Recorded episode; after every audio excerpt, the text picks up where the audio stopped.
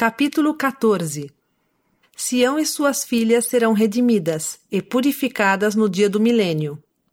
Comparar com Isaías 4, aproximadamente 559 a 545 a.C.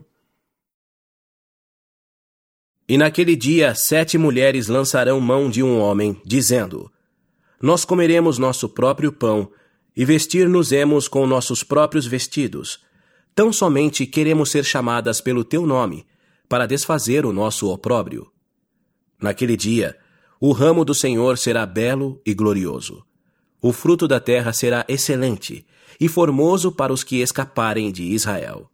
E acontecerá que aqueles que ficarem em Sião e os que permanecerem em Jerusalém serão chamados santos.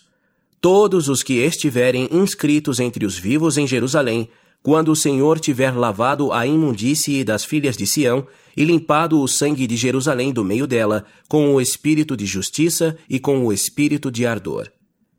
E criará o Senhor sobre toda a habitação do monte Sião e sobre as suas congregações, uma nuvem e uma fumaça de dia, e o resplendor de um fogo chamejante à noite, porque sobre toda a glória de Sião haverá uma defesa.